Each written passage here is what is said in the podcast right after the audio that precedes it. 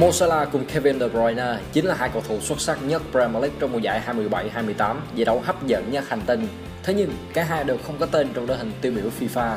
Với De Bruyne, một phần có thể hiểu cho quyết định của FIFA khi vị trí tiền vệ trung tâm được trao cho Luka Modric, người thắng giải FIFA The Best, và nhà vô địch thế giới N'Golo Kante. Tuy nhiên, rất khó chấp nhận việc Salah lại không có mặt. Tiền đạo người Ai Cập lọt vào top 3 đề cử của FIFA The Best nhưng lại phải nhường vị trí cho Kylian Mbappe và Eden Hazard.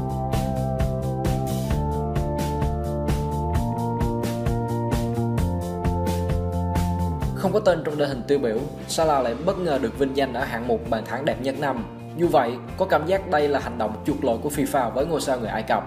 Bàn thắng của Salah được vinh danh là pha lập công vào lưới Everton tại Premier League. Tiền đạo Liverpool vượt qua hai cầu thủ trước khi cứa lòng vào góc cao.